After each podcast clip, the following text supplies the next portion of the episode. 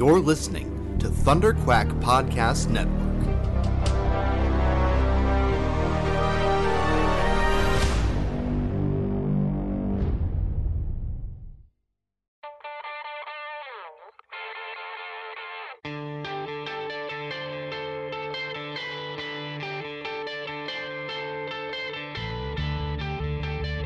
Hi, this is Gerry Conway, and you're listening to the Epic Marvel Podcast.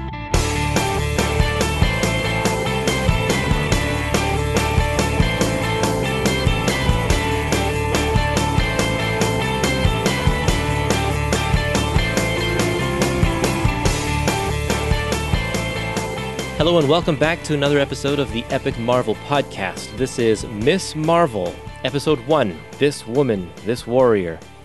And this is following um, a period of Miss Marvel from 1977 to 1978. I'm your host, Kurtis Findley, And I am JC, your Ms. Marvel co host. and this is Miss Marvel right from the beginning. It's not Carol Danvers from the beginning, but it's Miss Marvel right from the beginning. You excited to talk about this today? I am. I am excited. Uh, you know, 1980s Marvel is my wheelhouse, but uh, I definitely have um, some 70s experience too. So uh, I love me some 70s Marvel. And this is late 70s. It's pretty much, it has the same feel as a lot of 80s, especially early 80s comics. It does. It does. We- I mean, the book is very Chris Claremont, which is very 80s, uh, which is okay with me. Yeah, yeah, absolutely. Uh, what are the issues that we're going to be covering in this episode? So today we will be covering Ms. Marvel number one through number 14, also Marvel Team Up 61 and 62, and finally Defenders number 57. Are you a fan of this character, of either this character or as her as Captain Marvel? Uh, I am. So my experience, I knew of her. I discovered her in the '80s, just you know, looking through back issues at, at my local comics shop. Uh, I don't know that I owned any particular issues, but I definitely owned some Avengers issues where she was in. I bought uh, Avengers Annual number 10 off the rack. I was a huge X Men fan in the '80s, so I got to know Carol Danvers sort of in that respect. Uh, I also bought the Avengers series off the rack, the Kurt Busiek and George Perez run in, in the in the early 2000s, late nine uh, late 90s, Right. and uh, Carol Danvers as Warbird was a big part of that team. So I'm a fan. I don't. I'm not familiar with her latest stuff. I think I, I'm excited though from this epic collection from the upcoming movie. I'll probably find some of those uh, trade paperbacks to check her out. Now, I never really paid much attention to Carol Danvers at all. Yeah, like you, I was a big X Men fan, so I've read her stuff in Claremont's X Men run and uh, and seen a, an appearance here and there. But when they announced the movie, I definitely said to myself, you know, I want to be familiar with this character before I watch the film, which, as of this recording, is coming out next week. And so I I've been reading a lot of Captain Marvel, the most recent stuff on Marvel Unlimited, and it is a lot of fun. There's some great stuff there. And then picking up this Epic collection and reading it for this podcast, I feel like I've got a really good sense of of this character now, of who she is, where she's come from, and uh, and it's a lot of fun. I think she's a she's a really interesting character. There's a lot of neat things that are going on at play with her mind that kind of carry through through her her whole story. I was brand new to this material. I'm excited for the later stuff, but just from seeing the trailer of the movie, which looks really cool, there's aspects of this that I feel like I'm recognizing in the trailer, which I Yeah. think is neat. Mhm. And like I said, there's a lot of aspects of this that uh, you know makes me wonder about what I knew in the '80s and such. And uh, we'll get around to it. So this episode will have some comments from the creators, uh, Gerry Conway and Chris Claremont. I got the chance to interview both of them about Miss Marvel, so we will sprinkle some of those clips throughout these episode or throughout the episode as we seem fit, and then I'll release the full episode in the coming weeks. So uh, stay tuned for those interviews. They're both really great. Awesome.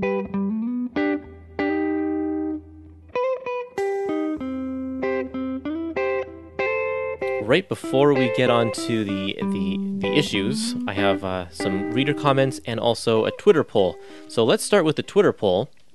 I asked the question on, on Twitter, who is your favorite Carol Danvers alter ego? And your options were Miss Marvel, Binary, Warbird, or Captain Marvel. These are all personas that she's had over the years. What's your pick? I would vote Ms. Marvel, but probably because I'm 49 years old and, and that's my wheelhouse. But that's what I would vote. Okay. Um, I would probably vote for Warbird, specifically because I think I like that costume the best, even though she wore it as Miss Marvel, um, but very for a brief time. She mostly she mostly wore that costume as Warbird. I can't argue with your reasoning there. Yep. Dave Cockrum is a I, I love. I mean, he does have some kind of funky designs, but overall, I love the whole aesthetic of his design work. Mm-hmm. Oh, well, here's what the the voters said: ten percent of the votes went to binary.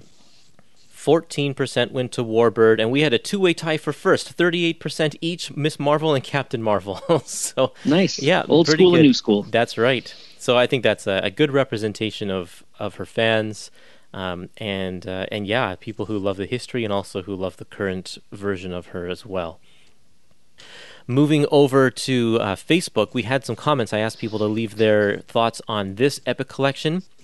Eric says, I think it gets better when Chris Claremont takes over, stops making it a Spider Man spin off book with overly forced Gloria Steinem references, and makes her more fully developed a more fully developed character. But while I don't think they really knew what they were doing with the character, it just manages to be a ton of fun. And I think that's absolutely true.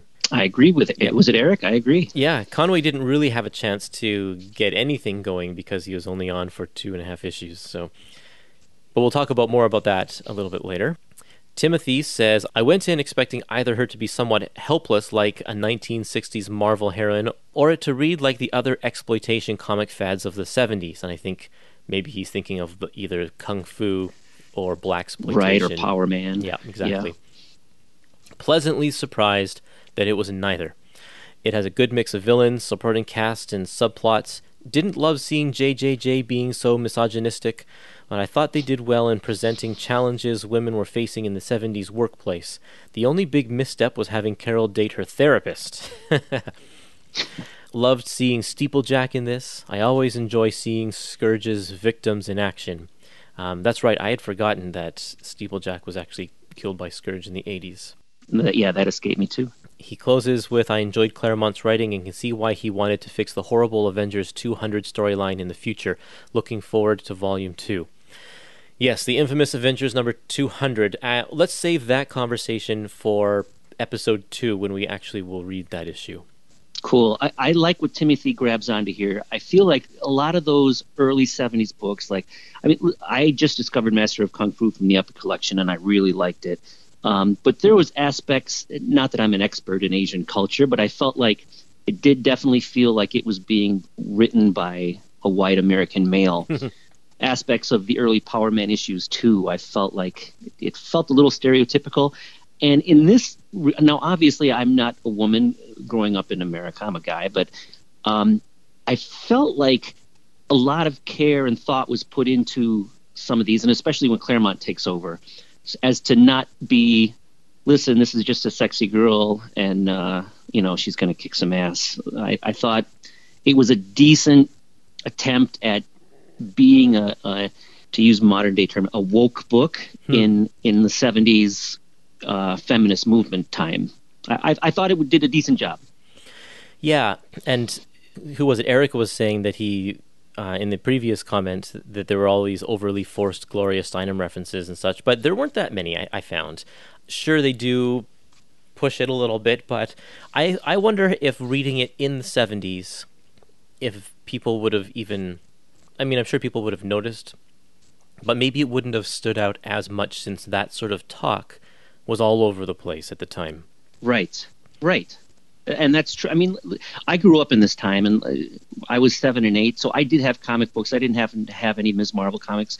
But this was right in the time where i was watching wonder woman on tv and charlie's angels on tv um, and there is probably a decent feminist argument that those aren't the best examples but at the same time those weren't damsels tied up on the train tracks you Right, know? yeah. they were they were ass kickers And I've been uh, I'm in charge of um, editing a series of reprints for IDW and the Library of American Comics, reprinting for better or for worse the comic strip, and that starts in 1979, and it's it follows the same sort of feeling with a lot of um, feminist comments or Steinem references and that kind of thing.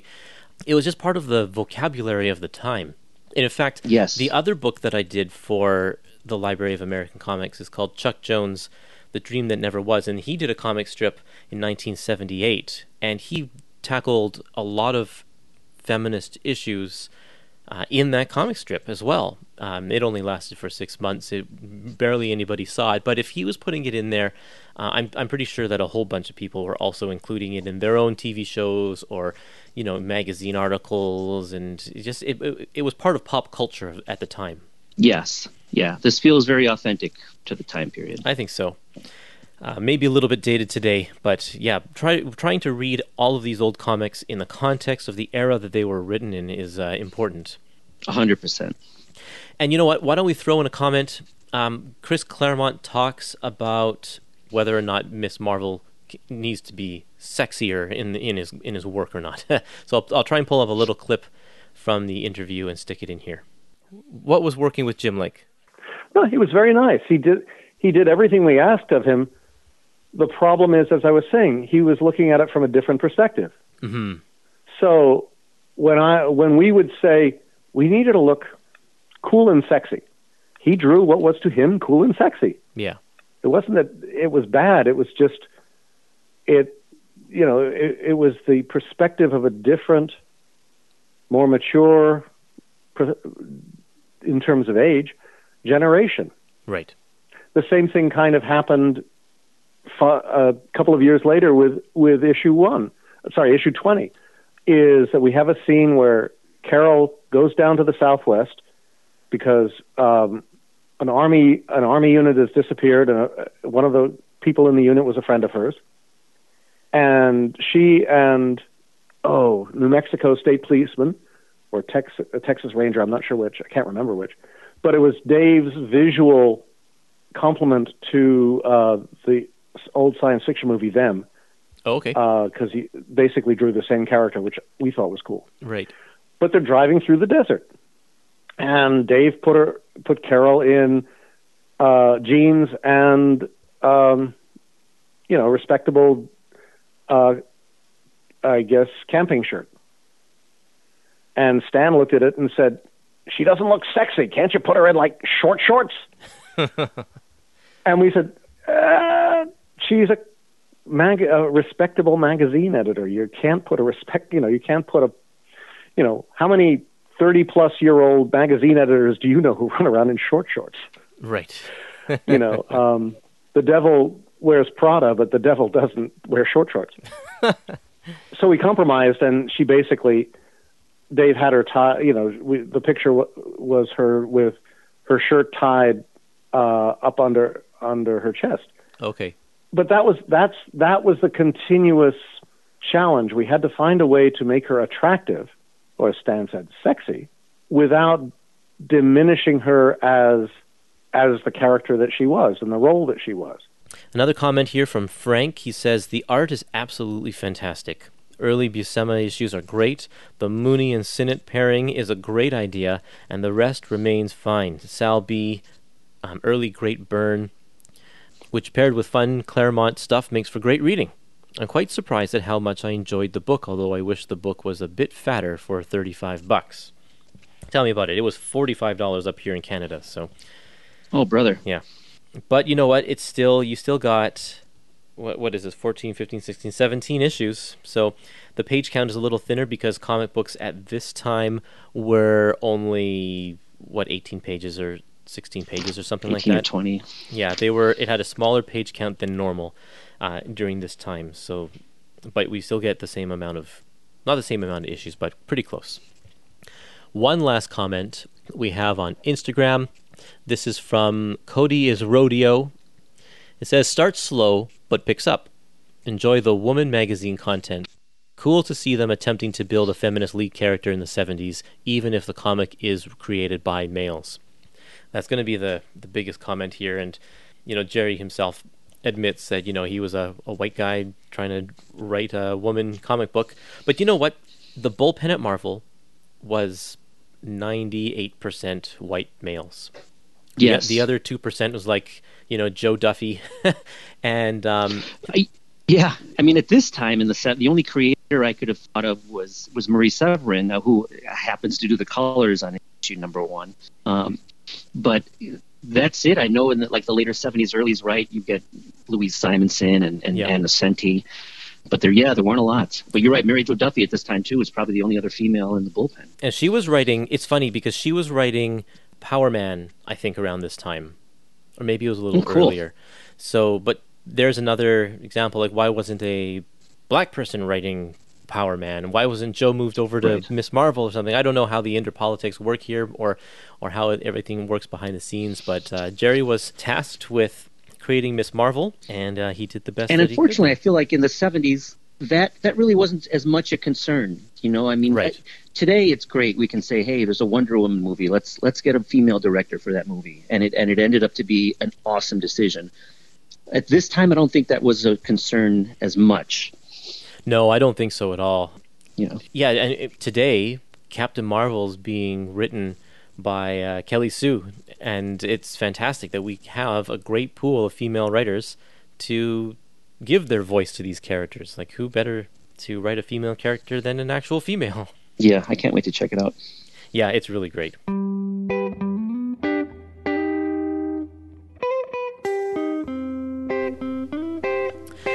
Okay, let's move on to the issues. Let's do it. Now, before we, another before we get to the issues, actually, I'm going to play a clip of Gerry talking about creating Miss Marvel. Stan uh, wanted to develop a, a, a- some new titles for for uh, Marvel at the time, and one of those titles was Peter Parker's Spectacular Spider-Man, and he also suggested that uh, we should do something with the Captain Marvel name or the Marvel name, since Captain Marvel was no longer being published, and DC was still, you know, in the process of doing Shazam or was going to do Shazam. I forget where we were at that stage. And I, I suggested the idea of uh, uh, Ms. Marvel. Uh, I don't remember whether doing fe- a female superhero was Stan's idea or my idea, to be honest. And the Ms. Marvel name, again, I'm not really sure which of us came up with that. But the notion of making a Carol Danvers and tying it into the Captain Marvel mythology was my idea.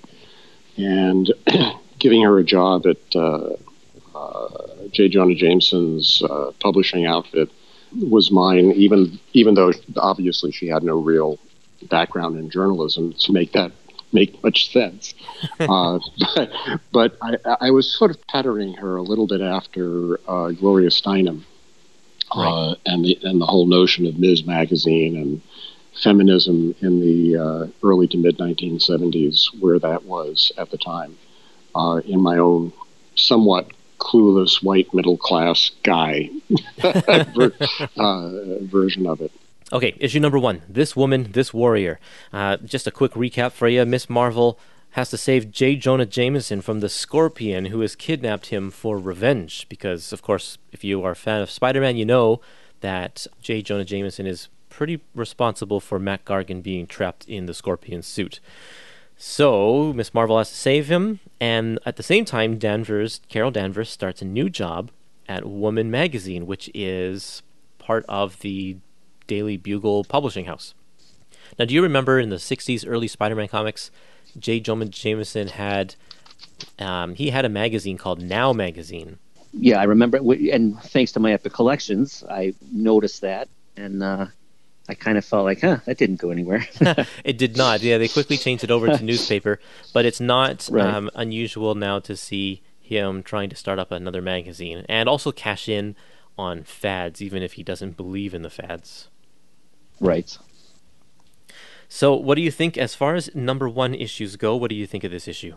Uh, it was interesting, and you know, like I said, I, I went into this not knowing anything of these stories. So we meet her right off the bat um, with without any kind of origin. We kind of find out a little bit, and it's interesting to note that as far as fan time, you know, reader time, it had been a couple years since Carol Danvers was even seen Yeah, in the pages of Captain Marvel, and now all of a sudden we've got her with no explanation. Um, but you know what? Most people picking up a comic book pick it up in the middle of a run anyway, so if you're a veteran comic reader, you you figure out things as you go along.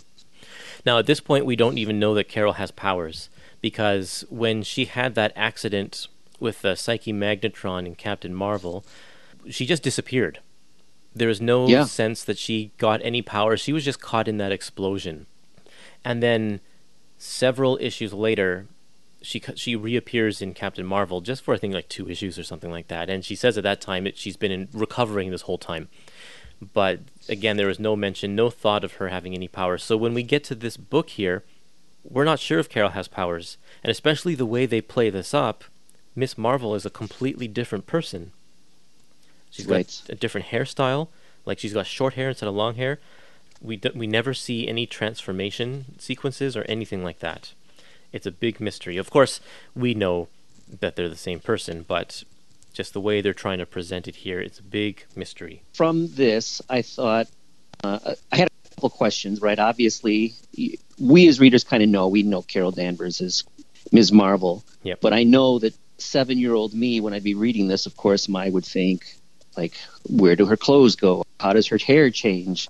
You know, Yeah. I would have those questions. We don't really get the answers quite yet. We'll see. We'll see if we get it in volume two. But like any good comic reader, I hold on to my suspension of disbelief and, and I and I let it go. Absolutely. Tell me, what do you think of her costume? Okay, so this is uh, definitely a good conversation because it's a ridiculous costume. Absolutely ridiculous. Now, it's only because of the cutouts, the the midriff and back cutouts. Yeah. I think that's So looking at- This now, and it, it changes later, but looking at that, uh, that was, I immediately thought, like, man, for kind of like a feminist book or a book that they're putting out in the feminist, you know, the cover says, this female fights back. Yep. And then to have it so sexual, you know? But at the same time, there part of the feminist movement in the 70s was women reclaiming their sexuality and being sexy because it empowers them, not for the sake Yeah, of men. Yeah, fair point. and there were a lot of fashion styles that were very revealing at the time, uh, way more revealing than usual because that was part of the whole "I'm a woman and this is who I am" kind of uh, thing. So that may not be um, unusual to have um, the costume cut out like that. I just find it completely impractical for superheroic battle. Yes. Even though it's just supposed to be like a leotard. There are aspects that I absolutely adore in that it draws heavily from the Captain Marvel uniform, which for Yeah. me, I think is one of the, the best designed. And I, I, I think Claremont credits Jim Starlin with designing it, but I, I feel like I've read Gil Kane actually designed the red and blue costume. uh, right, I think Captain I think you're right there. Yeah. Um, and I, for me, that's one of the best superhero costumes ever. Mhm. Uh, so I enjoy that. Yeah. There's also the aspect of her scarf, which is completely ridiculous, of course, and she she pays for it later on in the book. Over and over again, people keep Yes. grabbing her scarf. yes, but I find it endearing. It's so ridiculous that I, I actually kind of like it. it. It reminds me of the, the very first Moon Knight costume, his glo- his cape attached to his wrists. Yeah, And I always thought like that would always catch on like a railing of a stairway. But yeah. I mean, they got rid of that fast, but she holds on to these scarves for a long time. Uh, To this day, um, it's still there. Yeah. Uh, you know what the scarf? To me, what the scarf represents, uh, I feel like it represents um, a sash or a scarf that women would wear um, at the turn of the century when they were suffragettes, when they were trying to get the right to vote. Yeah, cool. And I think people will remember the scene in Mary Poppins when Mrs. Banks and all of her suffragette f- friends are singing the, the, the song, and they all have their Yes. sashes on. And that was a big thing even in the 70s still. It was a symbol uh, to wear a scarf or a sash um, with you know your words down down the side of it or whatever to to show what you're in support of or to protest in in this feminist movement. So I wonder. I don't know if it's intentional in that sense, but that's why I see this scarf here. And when she changes into the Dave Cockrum outfit, she turns the scarf into a sash that she wears around her waist. And Captain Yeah. Marvel to this day still has that sash on. Yeah, I think it's cool. Uh, yeah, I think it's really cool too. Um, we should probably play a clip of Claremont talking about the costume, since especially since you mentioned uh, a little bit of that already. Sounds good. if you look at Jim Starlin's design for Captain Marvel, the the core co- design that, of that costume. It is absolutely brilliant. Yeah. I mean, you look at the and you've got the the blue shoulder, the the top of the of uh, I guess the leotard for what it's worth. Right. Yeah. You've got a broad shoulder. You accent the broad shoulder, and then you have this perfect triangle diving straight down to the hips, and it, it's accented by the the uh, V shape of the trunks. Okay. So you look at it and it's like, whoa, Yeah. this guy is cool. It doesn't quite work that way when you put it on a female physique because, okay, you've got the broad shoulders. Well, they're not quite that broad. And, oh, yes, look what it immediately nails you with right off the bat. You're looking at her chest. yeah. And then you dive down in that triangle, except halfway down, two thirds of the way down, you suddenly do a U turn and go the other direction because of uh, female physiognomy, wide hips. Right. And then when you accent it by putting the the uh, trunks on it, what you've got is broad shoulders, broad hips, and it, to my eye anyway, it wasn't dynamic. hmm It it ended up accentuating all the the elements of of that gender that it's all sort it's kind of sort of cool, but it's at least to my eye it kind of sort of wasn't cool because it just made her more of a sex object than a, than a hero, and I thought that wasn't fair. Right. Yeah. And then from a practical standpoint, the giant windows over over her the, the mid mid torso front and back. So you're kind of looking at at a bikini with um, I don't know uh, the equivalent of Like suspenders or something. yes, thank you, Yeah. suspenders. And it just again when John Buscema draws it, who cares? right. because his way of handling the human figure was was both attractive and totally cool. hmm The problem is we only had John for the first three issues. Right. You know, Gerry's two and my first, and after that, the the ability to present it got very, uh, I guess you could say, fluid. Okay. And the real problem was for we were dealing with artists who we kept saying we need her to look sexy because that we were co- being a commercial enterprise. We wanted if we're going to have a woman character, we wanted her to look cool. The problem is I can tell John Byrne or Dave Cockrum or Bill Sienkiewicz, I need the character to look cool and sexy, and we'd be on the same wavelength.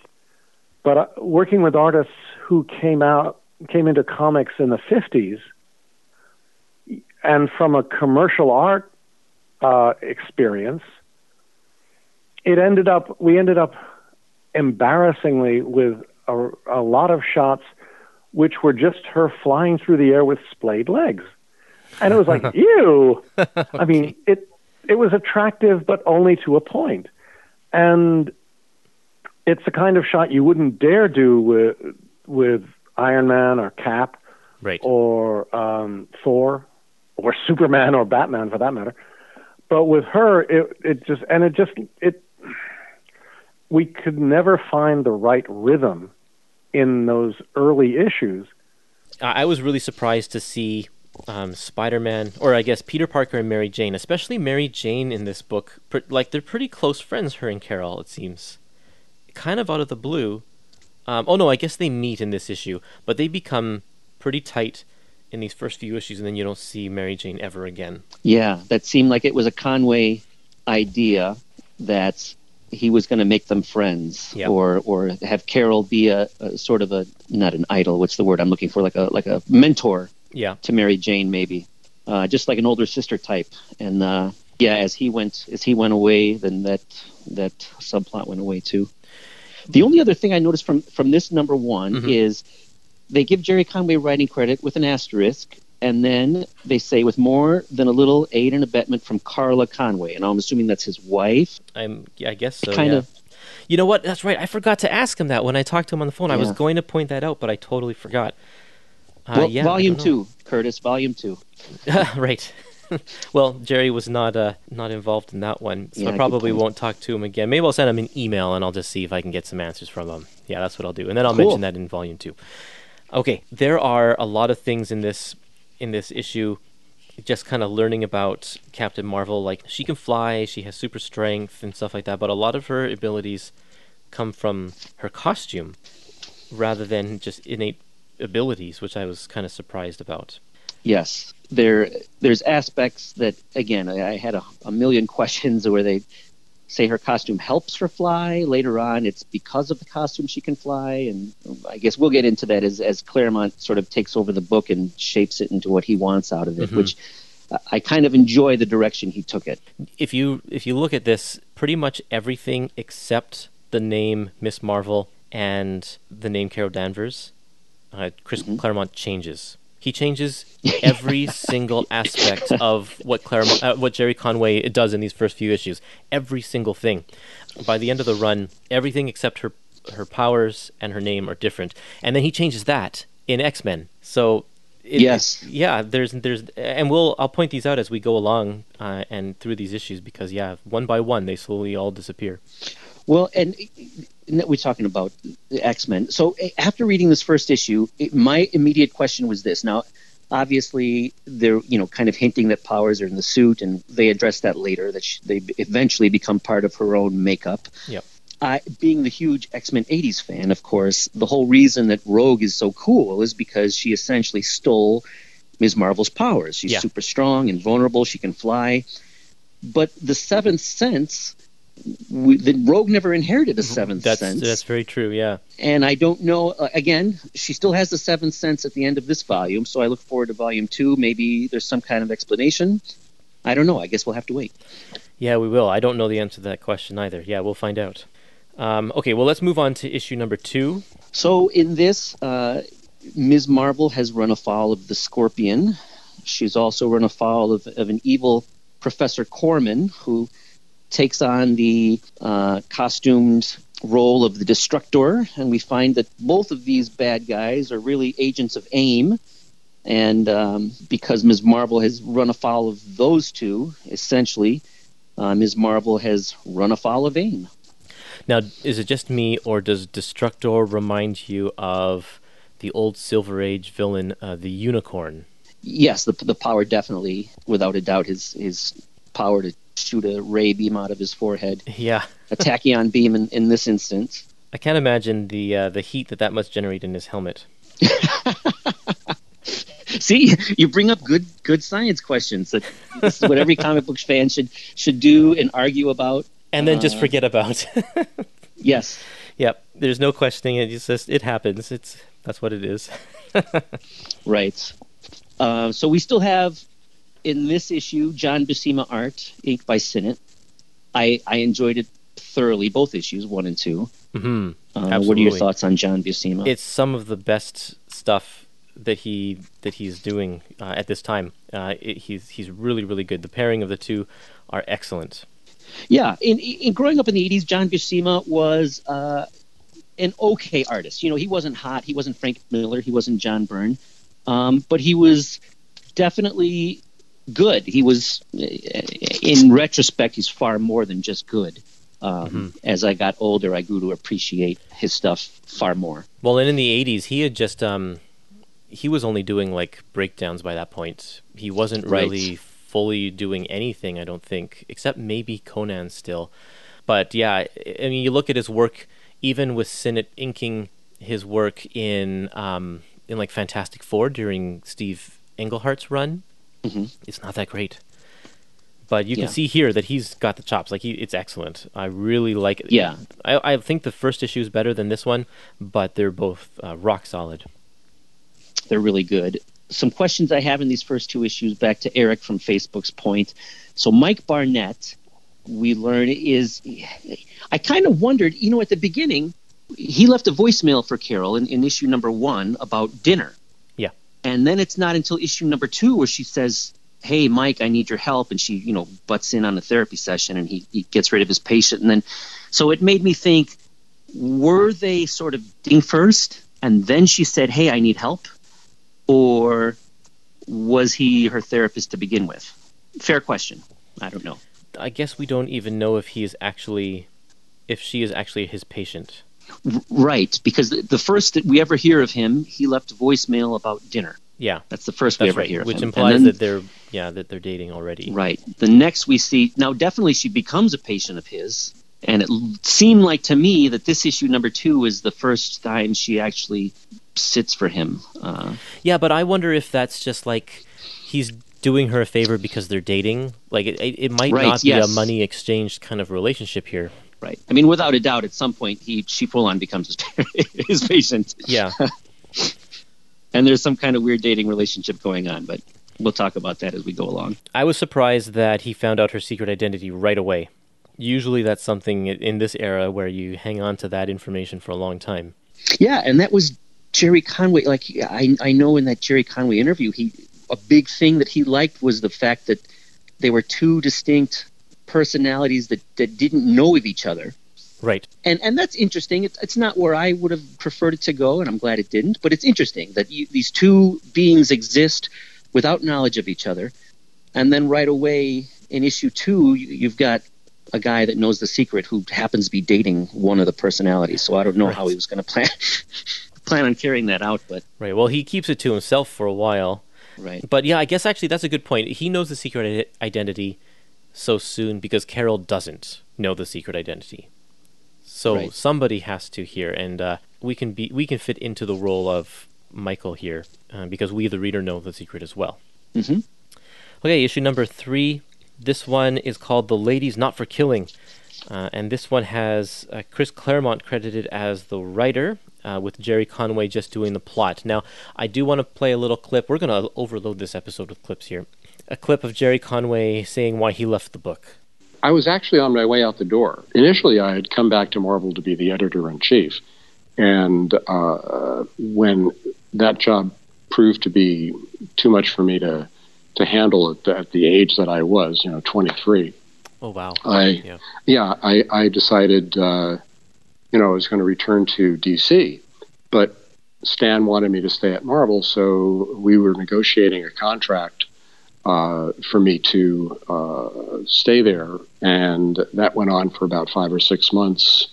Uh, and we really couldn't come to the kind of terms that I needed or that uh, Marvel needed. So uh, I was, you know, I only did like a half dozen months worth of books uh, for Marvel in that in that period. And Captain Marvel, I mean Ms. Marvel was part of that, and Spectacular Spider-Man was part of that. And I only did a handful of issues. Okay, so in this issue, AIM launches a rocket into orbit, and Miss Marvel investigates to find that it contains the Doomsday Man, a giant robot from the 60s, from the pages of, what was it, Silver Surfer? Yeah, Silver Surfer Uh, number yeah, 13. I, I, take their word for it. Yeah. this one was uh, unfortunately a little bit of a letdown for me after two excellent issues. It was just kind of a lot of pointless fighting. Like not even fighting Yeah. for for a good reason. But we do see a couple things. I feel like this issue now the Doomsday Man apparently is a is a big right. If you go toe to toe to the Silver Surfer, then you are a heavyweight in the Marvel universe. yes. And the fact that she, I mean, she's probably a little outmatched, but she happens to hold her own. And this is what really got me is she essentially falls out of space through the atmosphere and all the way to Earth and survives. And she just stands right back up again. yeah. Right, right. So that to me seems like she, she's she can take a licking and keep on ticking. It's true, yeah. Except the Destructor takes her out in the previous issue. Well, yes, you know, two tachyon beams she could handle. The third tachyon beam that's it's just terrible. that's yeah. asking too much. Oh yeah. Um, this is also the first time she goes to space, which of course, with Captain Marvel's history, we know that she's spacebound eventually, but she stays grounded on Earth pretty much this entire book. I'm more of a earthbound guy. I Yeah. I do appreciate some of the cosmic Marvel stuff, but I I love New York and I love Earth. It's where you keep all your stuff. Yes. Uh, so the first big change that that uh, Claremont does here right away is that uh, Miss Marvel knows who she is. I like it. Yeah, right at the uh, right at the end here, she realizes Miss Marvel and Carol Danvers are the same person. Uh, they're still separate identities and separate personalities. Like their minds still think independently, and they have an internal battle still of who gets to be who at what time. But they now are aware of each other. So Yeah. he gets rid of that right off the bat.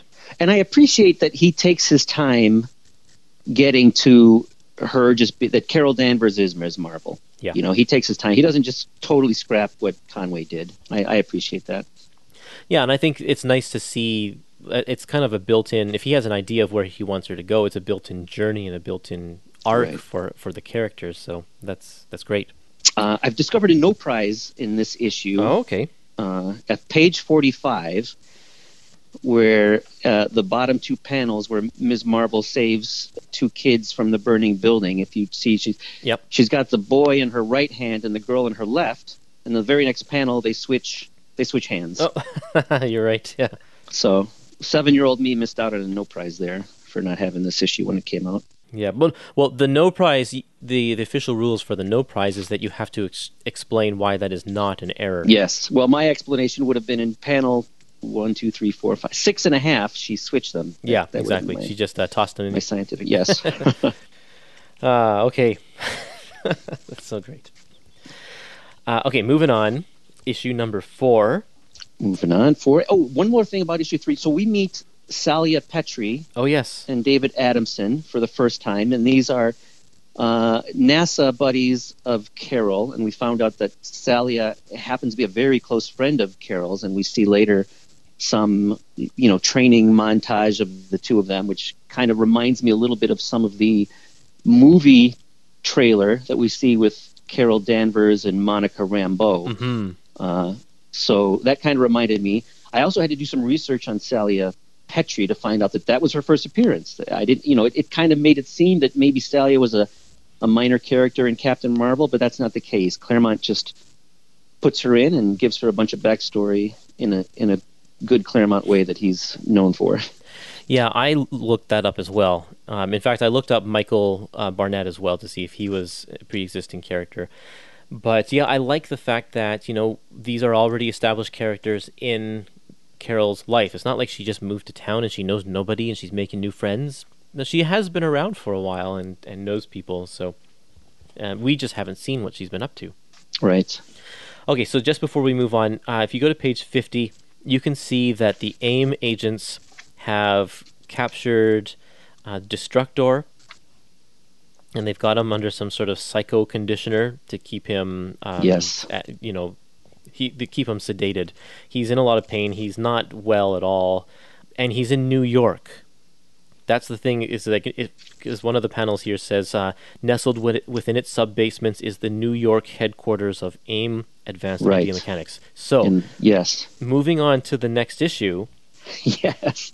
I Uh, think I know where you're going. Okay, well, why don't you give me a recap of this one, and then we'll talk about where I'm going with this. So now we, we've left off with um, the Doomsday Man and Carol having crashed to Earth and are have a big knockdown battle, and they are near the Air Force base. That uh, now are they in Florida? I think right. Yes, Florida. Yep. Yes. So they've crashed near the Air Force Base where Carol had gone to cover the launch of her friend. Uh, Her friend is supposed to go into space to a mission to Skylab, and that's really how AIM came into this because AIM uh, wants to foil that mission because they feel that that will, uh, I don't know, that will do something foul of them. So Right. They they try to do this. So as she's taking care of the Doomsday Man and figures out a way to essentially deactivate him, Destructor pops up and bam, he, he takes her out with his tech beam, and he essentially wants what. Uh, you know, you know, uh, the secret cache of Kree weapons that's buried somewhere near that Air Force base, and yeah. So where did he come from, right? Like he, That's exactly what I was going to say. yeah, He was in New York, weak and Right. trapped, and all of a sudden he is in Florida in an underground cave. He's still weak. Like he, he's having Yes. trouble talking and and and he's like really really stumbling about. Um, how did he get there? he just and, kind of and appeared. I think he's free of AIM's mind control. yes. Yeah. I feel like he, he said like he had broken. So that all happens in exposition, uh, of course. Yep. But it's comics, you know. Yep. what are you, it's what are you gonna do? and at the time, I'm seven year old, seven years old, reading this. I would not question that one second. Yeah.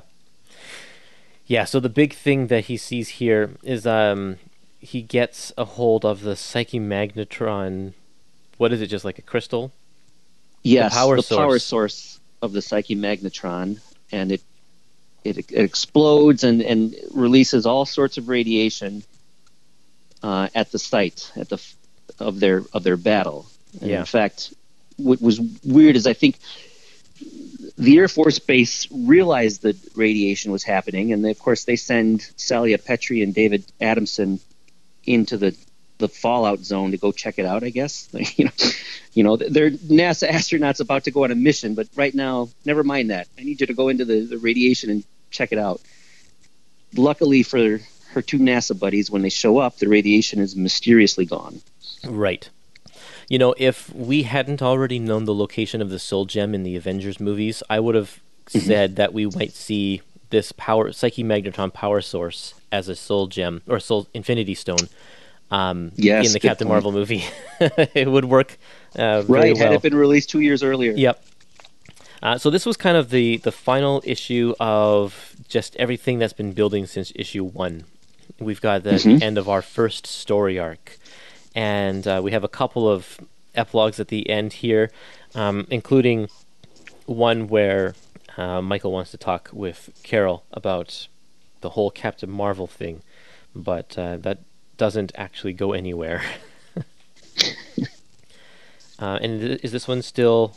I forgot to check. Is this one still Buscema or is it Mooney? Yeah, this, This is the first Jim issue Mooney. with Jim Mooney. Yeah, and you know, I in my head I felt like I was not a big Jim Mooney fan. Uh, I I don't know if I had seen some of his work in Invaders, but this was seemed to me like standard house style '70s stuff, and I was okay with it. It Um, might be Joe Sinnott. it's course. absolutely It might Joe be his Sinnott. inks. Yep. Yeah, because he Joe Sinnott's such a strong, strong inker that he makes all of the he, he makes all of the books look like Joe Sinnott books. Um, so like his inking and, and his inking on the Buscema issues is like it's the same. It makes it keeps the consistency for sure. Um, Yes. Later on in this book, even when you see Jim Mooney's artwork with a different inker, it's not as as up to par. right. Yeah, but I, I found it to be okay. I, Yep. I was okay with the art here. Totally. Issue number five Bridge of No Return. So, this one starts with a premonition. The splash page is a premonition that um, Captain Marvel, or I keep saying Captain Marvel, but it's Miss Marvel, is getting through her seventh sense.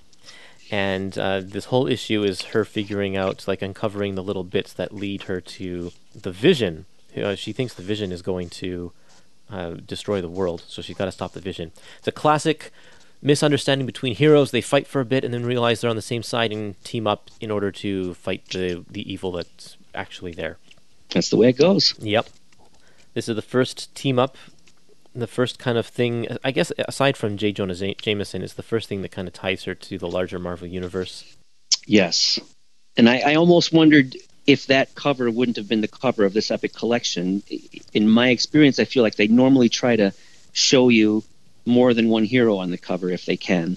Um, but they didn't. They chose a different issue to go with. But I, felt like, you know, Yeah. Vision is pretty big in the movies. I felt like that might have been a, a choice they, they went with. I Well- like the cover as it is, though. They put it on the back cover. Yeah. And I think they didn't pick this one just because Miss Marvel has a terrible pose. It's like she You're not her, wrong. Her mid her uh, her waist is twisted 180 degrees. Yes. And you can't see her face very well, so it's it doesn't make a good cover for a Miss Marvel collection. That's you're right. You're right about that. So some thoughts on this issue that I, I somewhere they talk about um, that the costume electronics give her the strength of ten men, which at, at this point we've seen her to have far greater strength than that. Yeah. But they definitely someone says ten men. It might have even been her, but she's way stronger. She's she's up there. I also I'm kind of getting the idea now that this and and I don't know if we'll get this later, but I Ms. Marvel when she's in the superhero incarnation kind of thinks of herself as Kree. I think she realizes she's human, but Mhm. obviously she knows Kree culture, she knows Kree idioms. If and, and I purposely did not read like the official handbook entry on on Ms. Marvel just to get take all of this as new because as as a new reader I wouldn't have had that yet. So I'm guessing that in that issue from Captain Marvel where she gets she gets saved from the Psyche Magnitron, part of his his memories get interspersed with hers, you know, because obviously she's not just super strong and able to fly and invulnerable, she has actual warrior training. And she makes reference to like I don't recognize that guy from the Kree databases or something like that. Like she says that at one point, and Right. yeah, so she obviously does have strange uh, memories. Not to mention, she makes a really good booby trap for the Vision in this. That now Carol Danvers is a brilliant woman, but you know she's coming up with something like Reed Richards style, which I feel like without a, knowledge of Kree science, she would not have been able to do. Yeah. Uh, moving on to issue number six. This one's called "And Grotesque Shall Slay Thee." And Grotesque is an old villain from the pages of the X Men that has been, I guess, pulled out of retirement for this issue here. Um, he's a he's the last of a race of underground dwellers that was uh, destroyed due to nuclear war. Um, I guess during World War Two. Um, like underground testing or something. or something. I'm not sure, but yeah, his whole Mhm. race. He's the only one left, and he's out for revenge, and he's going to do it by destroying a lot of New Jersey in order to steal something called the Ca- Calvarite crystal. yes. And this is the first appearance of this crystal that's going to play heavy into uh, the Miss Marvel uh, storyline moving forward. So I, I like the interactions between Carol and J. Jonah Jameson, which he she has in a couple of these issues here. This one in particular, where she's like um, really standing up for herself, um, even though J. Jonah Jameson just does not like the work that she's doing. She he hates it. he hates everything that she is putting into his Right. magazine. Well, because she didn't trash Ms. Marvel. You Right. know, she she probably gave like a realistic depiction and a fair and balanced article, and that wasn't he wasn't That's- happy with yeah, that. That's not how he works. I also see that Claremont is now starting to populate the the magazine with his own people. hmm So we, we get like Frank Gianelli and Lynn Anderson are are people that work under her, and we'll we'll see them pop up every now and then. Yeah, and Frank is is uh, I feel like he's going to be the main love interest, and he's and Chris Claremont's going to phase out Michael Barnett. Oh, nice.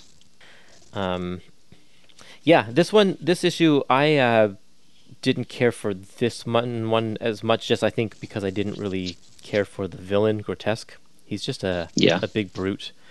Um, nothing too special about him, so yeah, didn't really care for for this one at all. Um, but it's interesting. I mean, there's there's got to be a, a few different cultures that live on right. There's the mole man and his people, right? Oh yeah, Subterranean. Uh, this guy. There's there's a whole untapped world down there. I'm sure. they're all buddies of the Mole Mans, I think, at this point. Yes. uh, the other thing in this issue is she mentions how in that battle her costume circuits are destroyed and she can't fly, Mhm. and that she not, the breathable atmosphere that the costume gave to her before is not there, which is why she's succumbing to the smoke. So that kind of explains how she was in space before. Oh right, Um, yeah. Because they want to um, scient- give a scientific explanation for that thing, but not about the other things. like, like who's cutting her hair? I gotta know. Um, this issue, there's also we see on page 100 a, a really big struggle when Miss Marvel is trying to come out, and Carol Danvers is really fighting to keep her in. yeah, that's kind of cool. yeah, I think is a great uh, uh, a great way to just show the different personalities. And famously, like Rick Jones and Captain Marvel shared space through Yes. the through the the wristbands.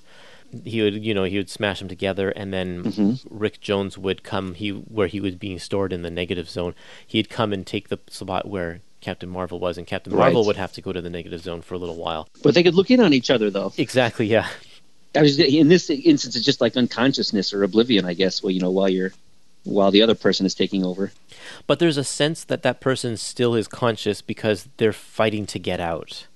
Um, they like Miss Yeah, Marvel knows when when Carol's in danger or when someone's in danger, and she needs to come out and save the day. Right. Unless that's a subconscious thing. The seventh sense is really uh, it's almost like a, a story cheat. You essentially you can always know where the action is. Right. Yeah. Um, but it also means that she has to play detective. I mean, this is the thing: is like Superman works at a as a at a newspaper so that he knows where the action is. Peter Parker is also privy to that. A bunch of of um, people are buddies with the police or hang out with police a lot, so they know when things are in danger. But Miss Marvel has no connections to any of that. Right. Um, I guess even though she works at the Daily Bugle, it's not the same thing. So in order to find out where the action is, it's a yeah, it is a convenient story device to have her have these premonitions. Should we move on to issue seven? Let's do it.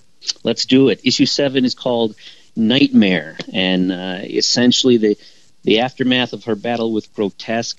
Uh, Ms. Marvel is found by the West Coast faction of AIM that is led by MODOK, and he is interested in her powers. So he uh, wants to her to tell him all his secrets. So he tries his psycho uh, mag. Or first, he, he actually takes the costume and puts it on a, an AIM agent, and it doesn't work because it was destroyed. So then he he puts the sort of hypnoti- the hypnotizing ray on her, and she fights it. But but eventually, she she sees MODOK as a as a very sexy version of MODOK, that's, so funny. and, and and sexy MODOK overcomes her apparently. Um, but it turns out uh, maybe she was just faking it because she she uh, battles AIM agents until MODOK tells her, "Hey, knock it off," and and we find that the the hypno part was uh, was actually working.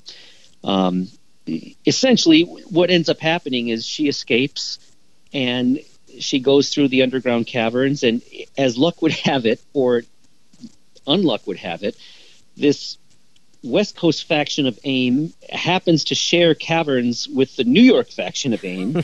so, I mean, I would say you can't write this stuff, but Claremont clearly did write this stuff.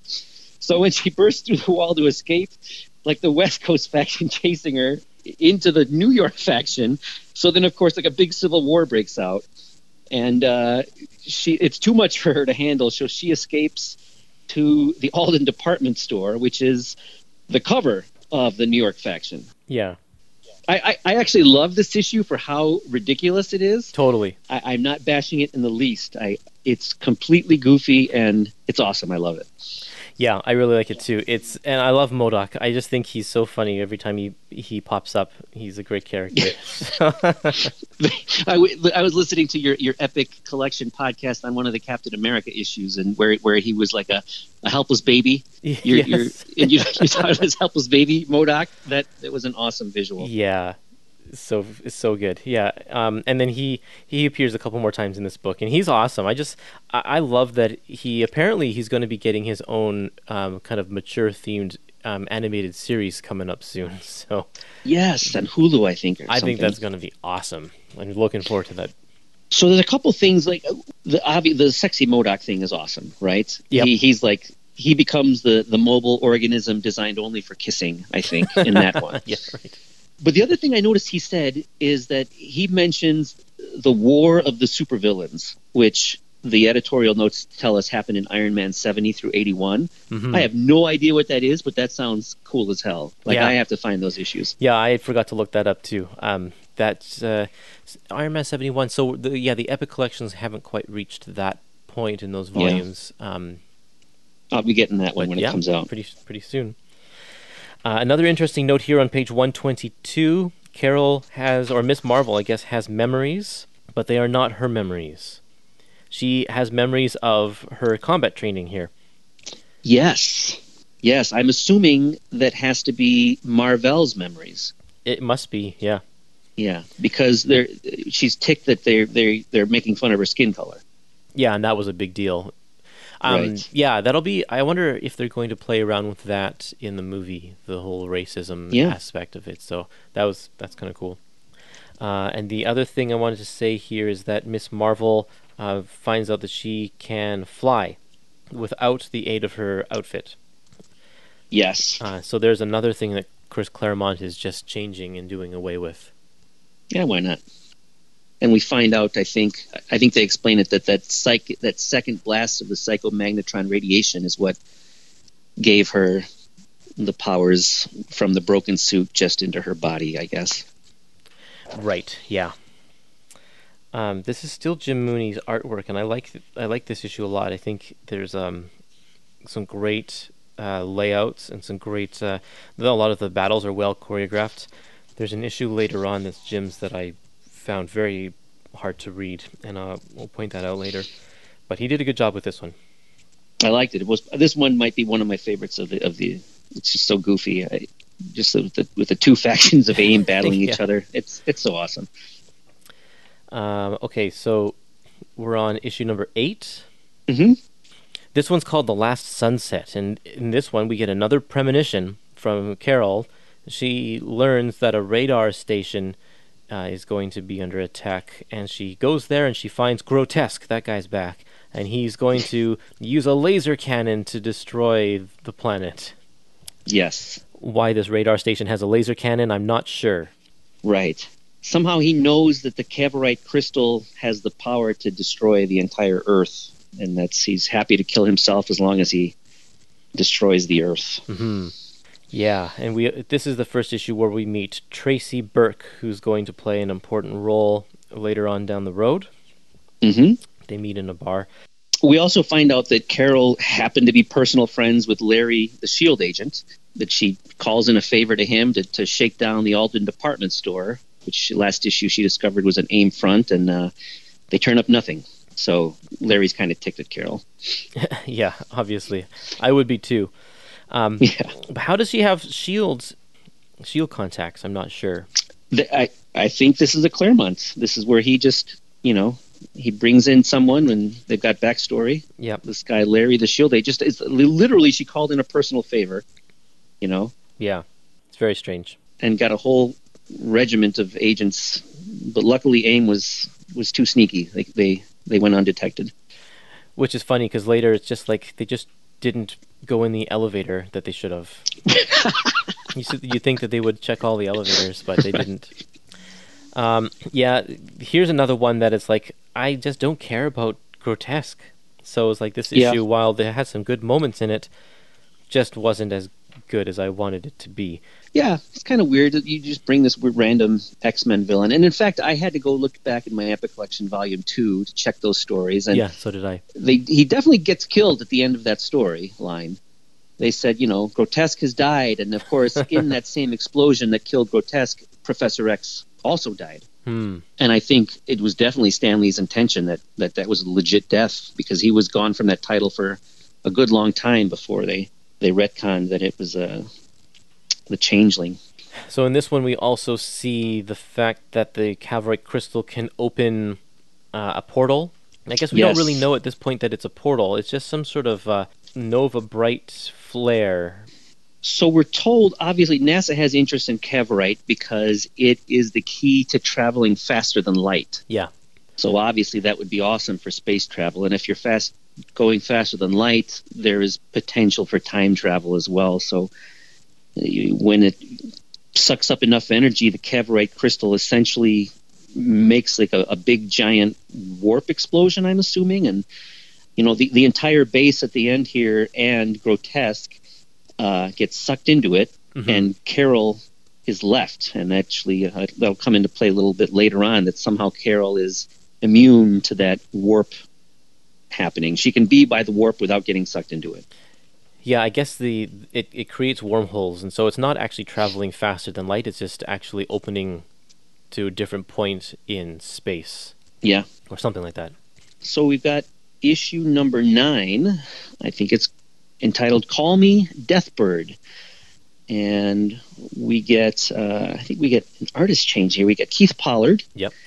Uh, with Joe Sinnott and Sam Granger. I'm not familiar with Sam Granger. I assume he's a, an inker. Yep. Maybe he just did some ink helps on this. And the story we've got Carol who's flying along and she gets attacked by Deathbird. It finds out that Deathbird, is, we find out, is a, an agent of MODOK's. And for some reason, she owes MODOK a favor, so she is his agent. And she was on another assignment and happened to see Carol flying by and said, I'm going to attack her. Carol essentially escapes her and decides that uh, she's going to save kids from a burning building because she was checking on her own apartment, which was being burglarized. She her seventh sense let her know that the, the burglar left the apartment and set it on fire. So uh, Carol escapes Deathbird, decides to save uh, people from the burning building. When that's done, I think she decides to check out the Alden department store on her own and gets caught by AIM. and and in this case, again, as luck would have it, just as she's caught by AIM, the the West Coast faction breaks in again, and it looks like the the civil war of AIM underneath the department store is going to restart all over again. yep, which is great. This is totally yes. great. I like Keith Pollard's art here. I was uh, I knew him from drawing Vigilante in the '80s, and I liked it then. It's just clean. Mm-hmm. It's nothing special, but uh, I, I like it. He likes to use a lot of panels. I found that he, I mean, um, typically you see a lot more panels in this era of comics anyway, but he will often yeah. do nine or more panels on one page, um, little yes. skinny panels. And while we're talking about the arts, let's talk about the cover uh, done by Dave Cockrum.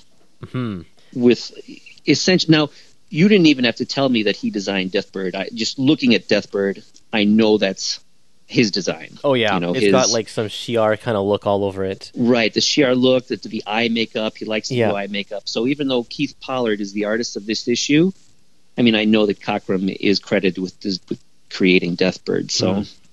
it, it's kind of weird that you're at some point Cockrum said, you know, he wasn't even part of this book at this point, but yet he's designing the the villain of this issue. But I'm he- not complaining. Yeah, he was working with, um, with Claremont on X Men though, so they Yes. they probably talked a lot about this kind of stuff. And and this is just one of the characters that uh, Claremont created for this book that he would pull over to the X Men books. Um, Yes. There's another very famous example coming up in Volume Two that we can talk about at that point. Cool. Um, and also, there's a little bit of a costume change for Miss Marvel in this one. The the little um, tummy window is gone now. Yeah, it looks it looks cooler. I think I like it. There's no mention of it. It just happens. It just happens. Yep. Which is fine. I mean, that's more on line in line with like Right. you know a Wonder Woman costume or something like that. And uh, And we know her old costume got broken anyway, so at this point, it's just this is just clothing that she's making herself. I guess so. Yeah. Though I have to assume she made that intricate mechanical costume herself as well with her Kree knowledge. I guess so. Yeah. We don't really know Yeah. where she got it. Right. Yeah. I guess that would make sense. Because you know Marvel was a scientist, right? I that's you know what I really would love some Marvel epic collections because I don't have a whole lot of uh, I re- I have a Jim Starlin collection of those issues, but the stuff before that I'm not really familiar with. Yeah, I've got the first um, Masterwork soft cover sitting on my shelf, and I haven't picked that up yet. But yeah, I would love to see some Captain Marvel epic collections as well. Um, Yeah. and we can find out for sure. I'm sure one of you readers out there or one of you listeners can let us know the answer to, the, to this question as well. Um, I really like this issue because it shows some actual, like, heroes saving the citizens of New York with, Mhm. when, when she saves the kids. Uh, that's something that we haven't really seen yet. She's just been too caught up with fighting um, monsters or, or you know, the the whole aim underground aim thing. Right. So this is kind of a, uh, other than the bank robbery we, robbery we saw in the first issue, this is kind of one of the few domestic things that she she does in this book. You know what I really really liked that Claremont did was in page 156 that last panel where Ms. Marvel takes the time to be compassionate to the little boy that is he's scared he's worried about his parents and he's he's trying to be brave he doesn't want to cry and Ms. Marvel is super compassionate and remarks later that must be a skill of Carol's Hmm. you know Yeah, and I think it's an interesting thing to do for a book that's trying to reach out to the feminist crowd is to to Right. show the maternal instincts of this character. I like the the bleed over between the two. The Totally. clear, like the you know we've seen Carol actually be a badass when she was in a bar fight, uh, maybe an issue or two ago. Yeah. Or standing up to Jonah. Right. Though I feel like that would have been Carol anyway, because I mean she's she's accomplished. Before she ever became Kree powered, she was, you know, a, an Air Force cadet. She was the head of security at Cape Canaveral. Uh, I feel like that she would have stood up to Jonah where she would never get superpowers. Yeah, yeah. Totally. Um, other random things. I in this issue, she's out on a date with a guy named Paul, so that's not Mike Barnett. So we we're to assume that the Mike Barnett is not exclusive. Yep. We also find out that she had an old love named Michael Rossi, which I don't know if he. Oh, you know what? I take it back. I, he was in an issue of X Men. I want to say it was like X Men '90. He's he's an Air Force guy, and if you take a look at page 158, Mhm. when she, you know, she finds the old uh, picture of the two of them, and she has a memory.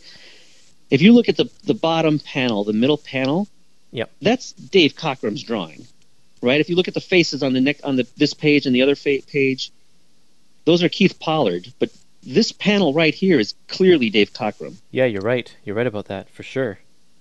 Yeah. Huh. That's interesting. Yeah, it's kind of weird. I, I wonder if maybe they just redrew it. Yeah, I don't know. That's so strange. That's weird. Right, and it's just the one panel. It's just the one panel. Yeah, it must have been a redraw of some sort. Editorial Yeah. must have not not have liked what the other panel looked like. Hmm. Yeah, nice observation. Uh, what else? You also find out that the, the the burglar that broke into her place is working for a group called the Council, and I feel like that's the last we hear of in this collection anyway of the Council. So he yeah, he wants to steal something. She comes out of there out of her burning apartment with a box. Um, Right, a lockbox. A lockbox with something in it, and we don't know what it is.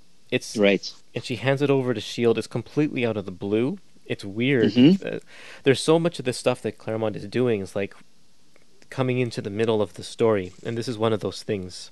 Yeah, if, if he's famous for subplot after subplot. Yeah, I, I, I'm, I like it. I'm not gonna. I'm, I'm gonna an unabashed Claremont apologist. I, oh yeah, I was such a huge X Men fan in the '80s, and I, I, I like what he did with Power Man and Iron Fist. I, I like this too, and I'm surprised I had not read this before. Okay, so let's go on to issue number 10 uh, Mhm. Cry Murder, Cry MODOK. MODOK and Deathbird hijack a shuttle with the Cavorite crystal in order to harness interstellar flight. They want to rule the galaxy. We Why not? We have another artist change. This one is Sal Buscema with inks from Tom Palmer, and you can definitely see Tom's um, influence Yes. on these pages here. I like it. Yeah, I'm not. A, I'm not. Uh, he definitely adds his style to it, but uh, especially on either John or Sal Buscema, it just seems right to me. Now, and th- at the beginning of this issue, Carol is trying her hardest to get away without revealing, like without having to change into Captain Marvel, and she's suppressing Captain Marvel. Um, I keep I keep saying Captain Marvel. She's suppressing Miss Marvel, um, Mhm. so that she that no one there will find out her secret or anything like that. But then MODOK's like, "Hey, that blonde-haired woman is Miss, Marvel." right? He saw now when he she was out of costume, she had her short Farrah Fawcett hairdo, That's right. but it, now it's longer again. But still, he recognized her. Which and Yeah. obvi- do you see? The Sal Buscema had paid no mind to Dave Cockrum's design of Deathbird's face. So, so Right, Sal Buscema basically makes like a helmet for her, Yeah. which kind of resembles what she used to look like. But there's a method now that wasn't there before, and I guess won't ever be there again. But Right. I don't know how that happens. So basically, the whole department store that they were hiding in is completely destroyed. And now I guess Shield can come back and be like, "Oh, I guess they were hiding under there after all."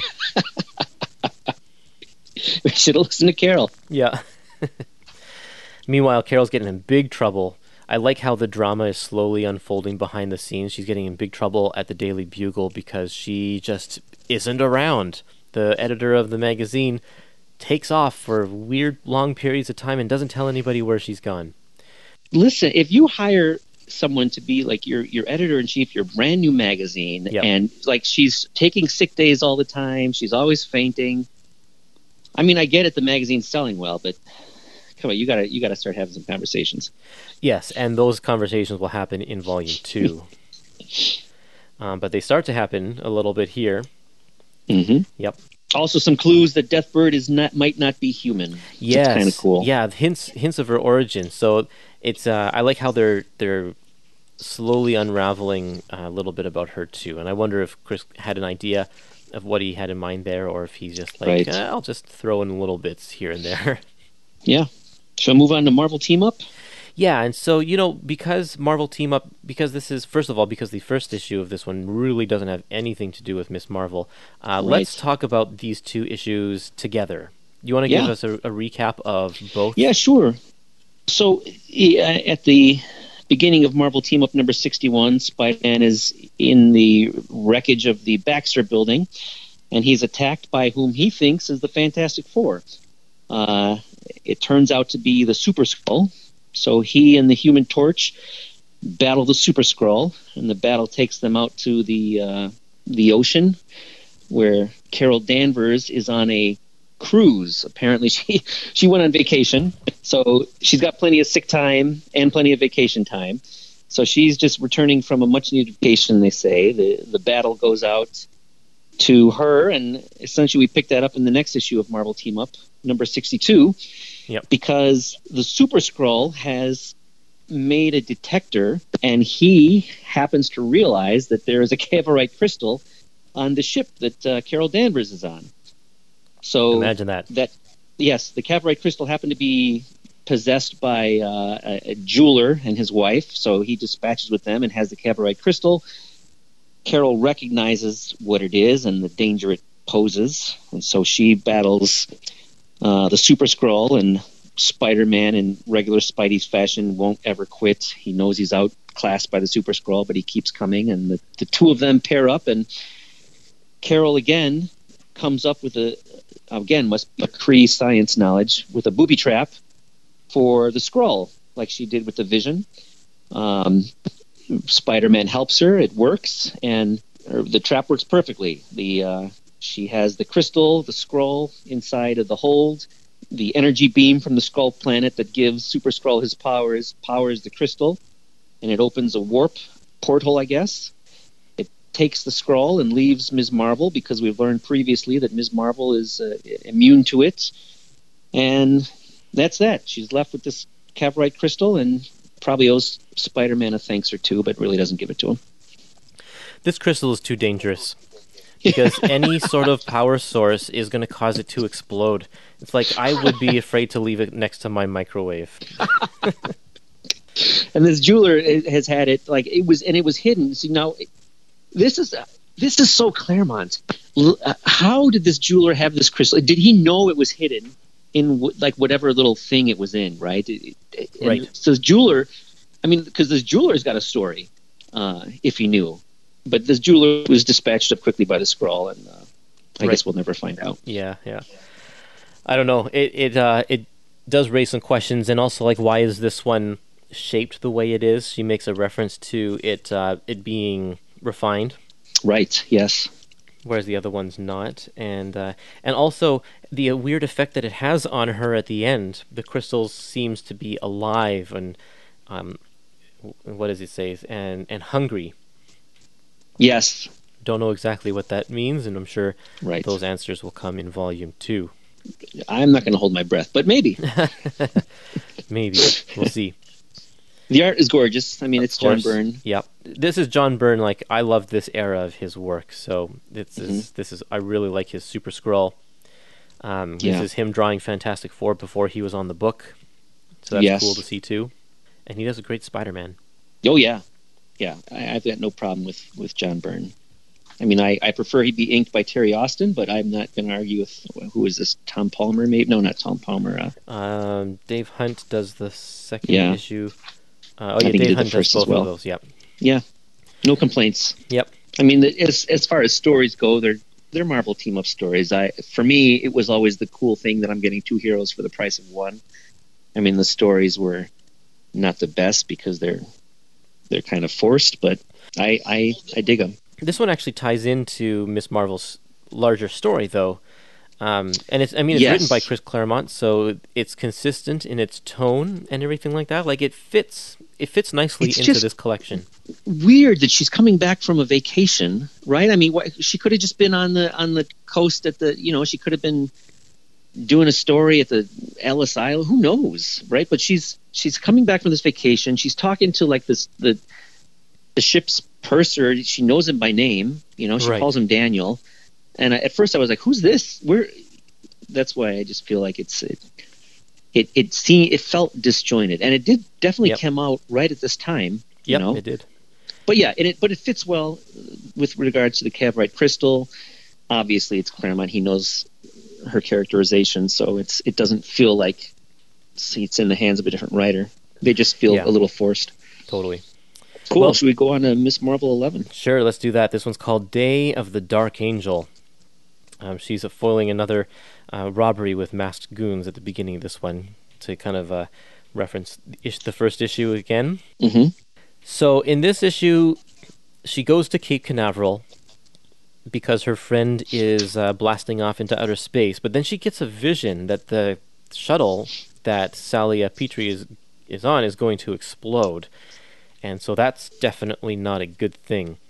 At the same time, Miss Marvel tries to free herself from Carol's mind because she has something else that she wants to investigate. She's not Yes. interested in investigating the, the shuttle. She wants to check out some sort of cry for help that she sensed over here. And we meet a bunch of characters that come from the pages of uh, supernatural thrillers number 10 to 15. This is a story about the living mummy Mm-hmm. and I tried to read these, but they're not on Marvel Unlimited, so I wasn't able to do that.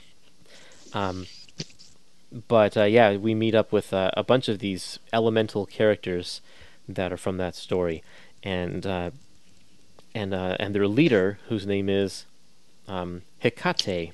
That's how I pronounced it, just basically because of Tecate beer. Oh yeah, I went with Hecate. well, I, it's Hecate because that's uh, the name of a Greek goddess. Oh, awesome. Yeah, so I don't think that there's any other ties to the Greek Yes. mythology than that. But uh, yeah, that's where the name comes from. Yeah, I, I thought this was a good setup issue. We have who's the artist on this one? Is this Jim? No, this Sal. is Sal still. Yeah, Sal does the next Yeah. two issues. I feel like he gets very lazy drawing her hair. If you look at page 223, it just looks like he- drew her hair in like a second. He probably did, and Frank Giacoia is not putting the same sort of effort into drawing her hair that Joe Sinnott did when he was inking Sal in the Right. in the other issue, or, or I mean, when when Tom Palmer was inking. Yeah. But yeah, you're right. The everything is a lot more sparse. If you, especially if you go to page two twenty four, Mm-hmm. when she's changing on the rooftop, um, backgrounds and stuff. There's just not a whole lot of depth to any of those Right. those buildings or anything like that. Just a bunch of Yeah. straight lines. I was a little disappointed in the art, but what are you going to do? Anything more you want to say about this one here? I'm good to move on to issue number 12. Okay, yeah, let's do it. So Ms. Marvel battles Hecate and her elementals, and uh, they're after the the ruby scarab, which is something that these adventurers from supernatural chillers or thrillers uh, had, and this is some kind of one of those Marvel artifacts that you know Super the wielder can can rule the world with Yeah, whether it's the, the serpent crown or the infinity gauntlets. So it's it's one of those super powerful things. Um, we find out that Hecate is not actually a bad guy. Uh, she's trying to get this item to keep it out of evil hands, and her three lackeys are actually evil. They want it just because they want to be evil, and and uh, via the combined efforts of Ms. Marvel and Hecate, they're they're dispatched of, and um, unfortunately, because of that, Salia Petrie perishes in uh, in the space shuttle crash that uh, Carol wanted to prevent, and Ms. Marvel decided it was more important to prevent the Ruby Scarab getting in evil hands. So, because of that choice, her best friend perishes, and at the end, she's really ticked. she's ticked at Ms. Marvel and ticked at Hecate. I thought that was such a great story element there to Yeah. to make essentially Carol responsible for her best friend's death. Right. Uh, what a yeah, what a great choice to to have that and, and the story potential that that could bring, especially since he already has the inner turmoil going on between her and Miss Marvel. Now it's now it's going to be amplified by who knows how much. Definitely the drama there with, with, with regards to the, the two entities had always had common interests up to this point. Um, and now especially that was like completely the opposite interest, you know. Yeah. Art wise, again, more Sal Buscema but with Joe Sinnott, so it's a little bit more palatable. Mhm. Um, but let's talk about the cover. So the cover is Jim Starlin, and it's beautiful. I think. I mean, the, the composition is what it is. It's just I, I'm a big Jim Starlin fan, and Yeah, it's great. I love how he has it um, sort of a kilter. Uh, Yes. To make it a little bit more dynamic. yeah, Is this isn't a scene that we actually see in the comics though, right. but that's okay. No, yeah, I'm not complaining. These characters, I don't think we ever see him again. It's um Magnum, who is the Earth elemental, Hellfire, the Fire el- elemental, Hydron, of course, the Water elemental, and then Zephyr, the girl that's uh, kind of um been pushed out of the group. Uh, she's the Wind elemental. Ah, that make okay. I was kind of thinking that she was pals with the with the with the two Indiana Jones type guys. She was pals from. Supernatural Chiller. She got pushed out of the group in Supernatural Thrillers and joined up Ah, with those it. two guys. But she's an elemental herself. there's tons of like Bronze Age Marvel stuff that you know, like the supernatural thrillers and the it, Yeah. the Living Colossus, whatever that un, you know undertitle that was. That Just I don't so know that it'll, it'll ever be collected, but I, I hope it does. Well, I think these issues, the Living Mummy issues, have been collected a few times. They might be in the horror essentials. Yeah, I'll have to check it out. The the Mummy makes a little cameo appearance in this issue, Yes, just briefly. Uh, Hecate, As I guess, Hecate's- can can shapeshift. yes, or And- make illusions, maybe. Right. knows? yeah, I'm not exactly yeah, sure. exactly. But she assumes the form of the living mummy to scare off Yep. uh, one of the guys there. So that's kind of neat. But yeah, let's. Um, the next issue is an interesting one, so I want to definitely move on to this one here. Yes. Issue number thirteen, called "Homecoming." While on a harbor cruise in the Hudson River, the boat is attacked by two unknown creatures who say they've battled Kree before, which is kind of interesting. Um, Yeah. Don't really know what they're after. Um, do you know what It's a they're mystery. after? It's a mystery. It's it's a mystery, right? They they they hit, they they leave. They don't necessarily seem to be evil per se, but who knows? But the really interesting part about this is that the issue begins with a. I thought it was a flashback, but Me it's too. actually um, time has passed between the two issues, and, and the the resolution of the battle um, is kind of told in flashbacks. I thought Right. that this was going to be like now that that Carol's holding that scarab, she's you know the the storytelling trope. It's like uh, we come in and everything looks perfect in this world. She's with her boyfriend and her mom or whatever, and like, but wait, something's wrong, and then it's revealed Right. that she's like, you know, tied up in one of the some machine that's like, controlling her brain or something like that. I don't know. Uh, that's where I thought this was going, but it actually turns out that no, she finished her battle and then she went home to visit her mom. that's about yes, it. it, it, it's kind of a weird decision. Yeah. But we find out about her home life a little bit, and um, especially about her dad, because her dad Right. does not approve of Woman magazine or I guess anything feminist. Yes, He's got a very old school sense of like the 1950s family unit Yes. kind of idea. He probably likes Archie Bunker. Yep, probably. Mhm. Yeah, so that that that's kind of cool. He she introduced Mike as full time friend. Full time mom. friend. Oh, burn! What a burn. Poor guy.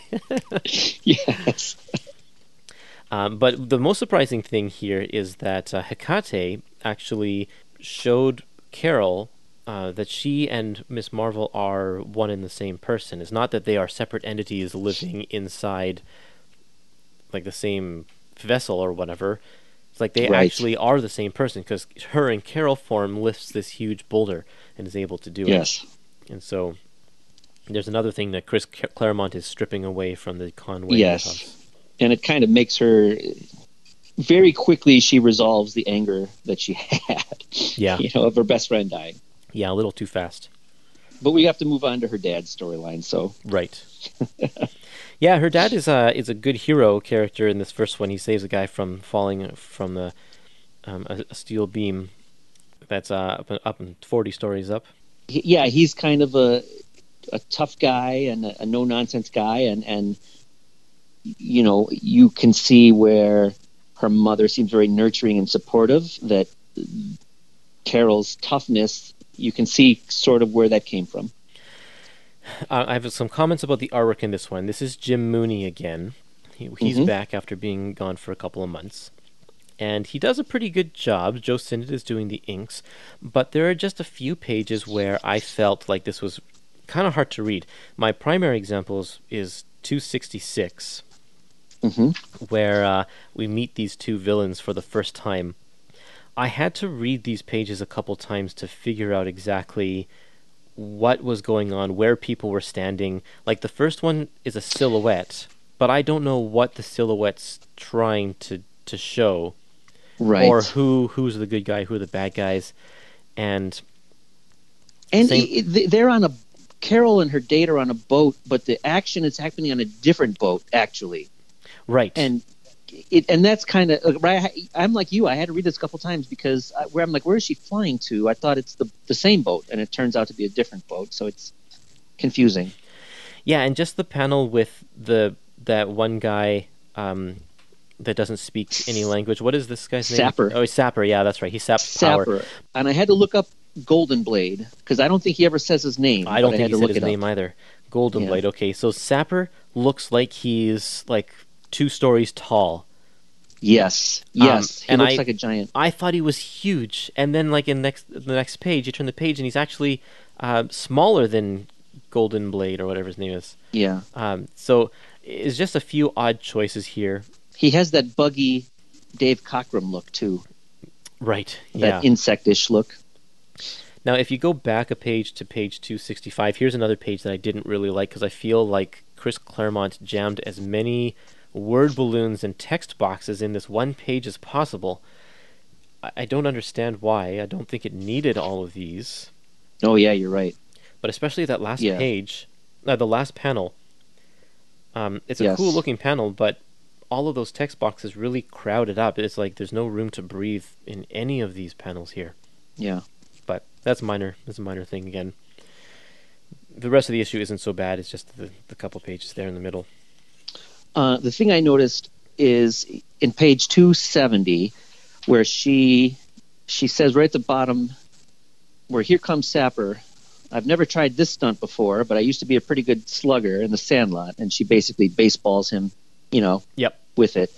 But I thought she said I never did that before, and that looked familiar. And if you look back in page 154, uh, it turns out she did exactly that same move uh, with Deathbird, where she takes Deathbird's javelin at the top, the, the second panel, where she says, "As a matter of fact, I've just begun to fight," and she gives her a, a home run swing.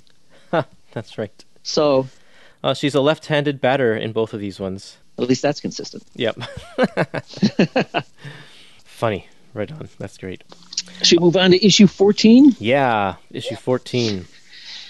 So this is Fear Stalks Floor 40, and uh, Carol is still in Boston, and this is essentially a a tale of her and her dad. Her dad is trying to convince the owner of the building that he's uh, working on uh, in construction that it's not safe, and that owner just does not want to hear it. And uh, accidents always seem to be happening at the construction site, so Carol checks in on her dad at the site, uh, saves his life he doesn't seem to appreciate it.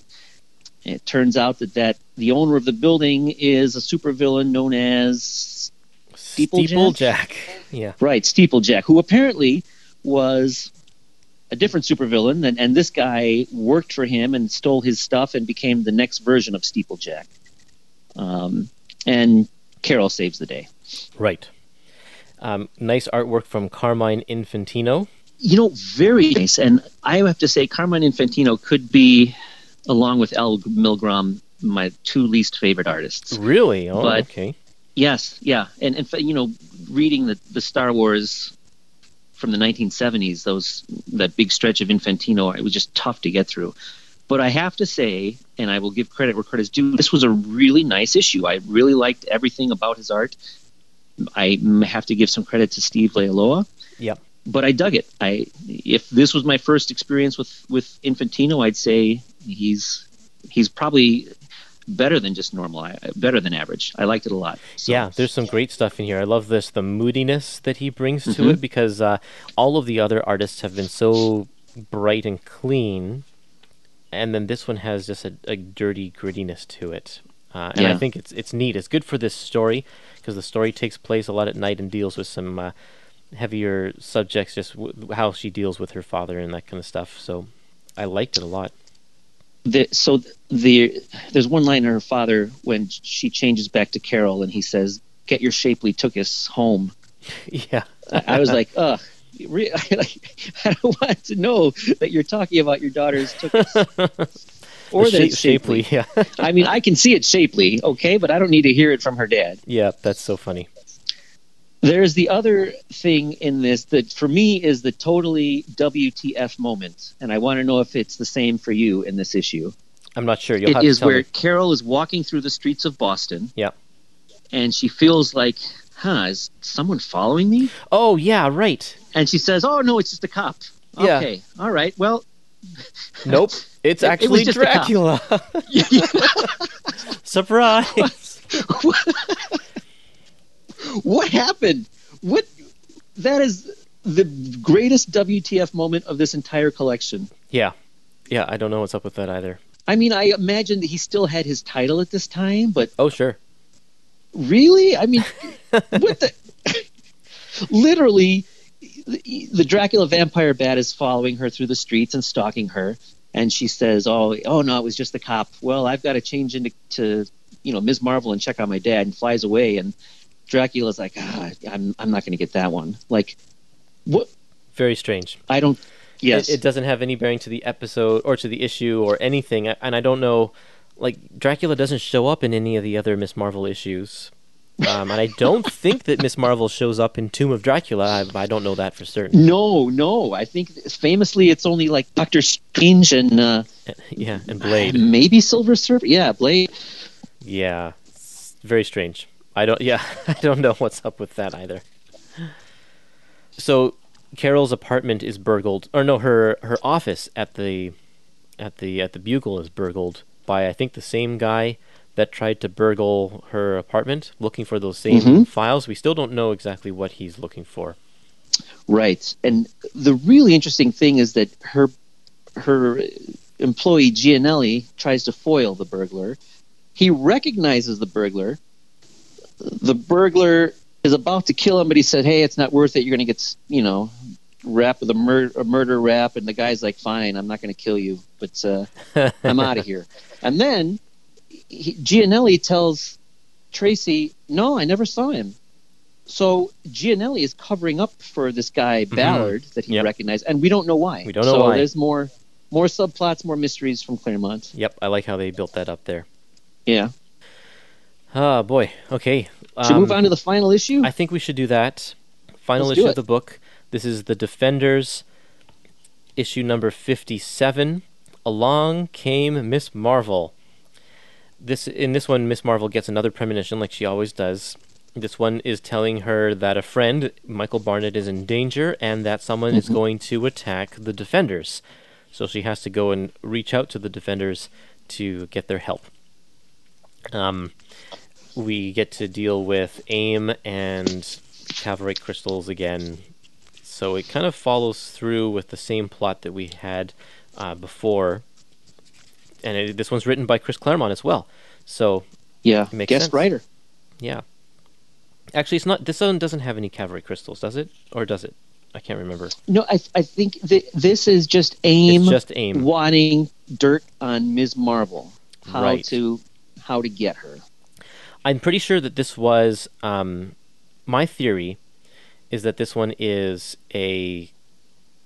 It says it's a Gerry Conway plot, hmm I think this was an issue that he wrote before he left the book, way, way at the beginning.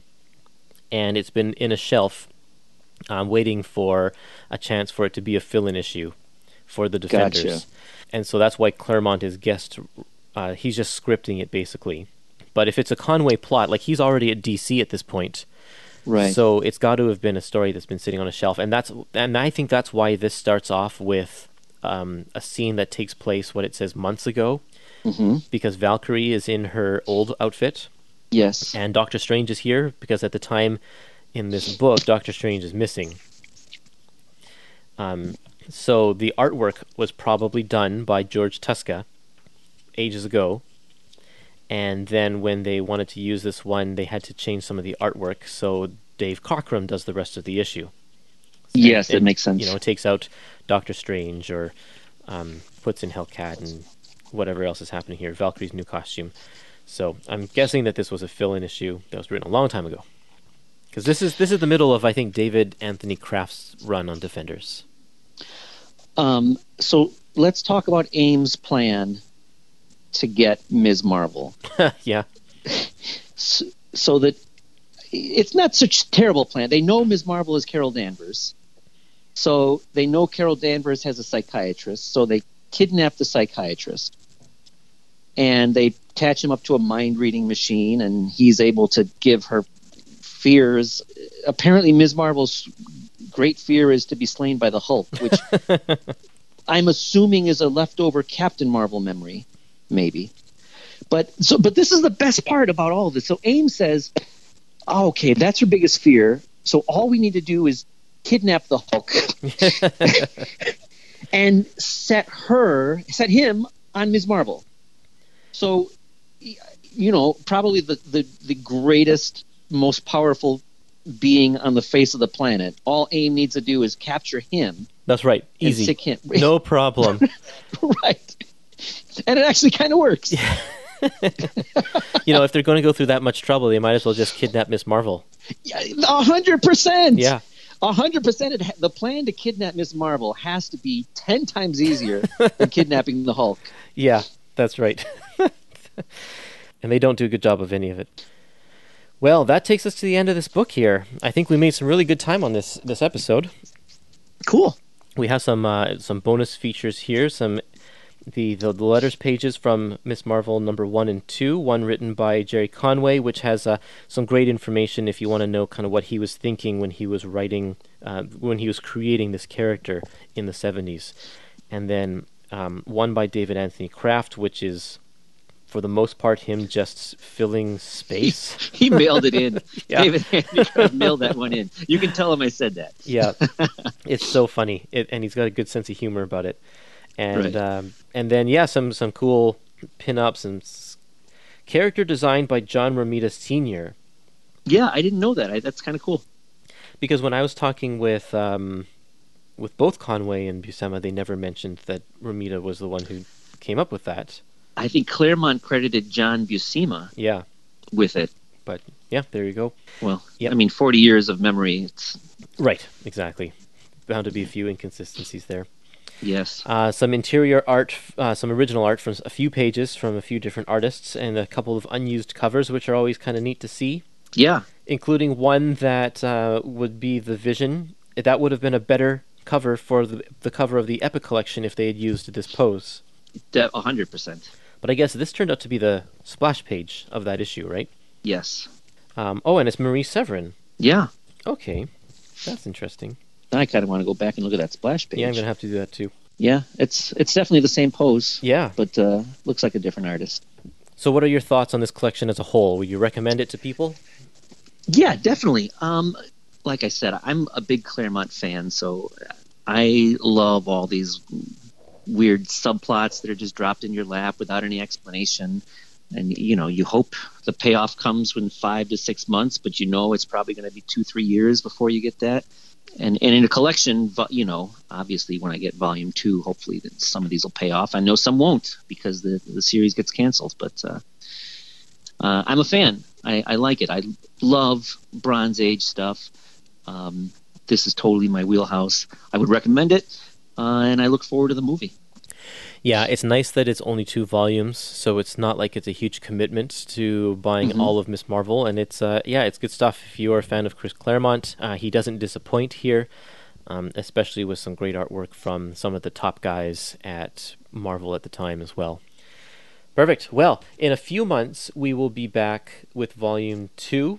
Uh, we want to try and uh, capitalize on the movie craze as much as we can. So this volume comes out, I believe it comes out in May. So I think sometime this summer we'll be back with Miss Marvel Volume 2. I'll be here. Perfect. Yep. Thanks everybody for joining us today, and we will see you next time.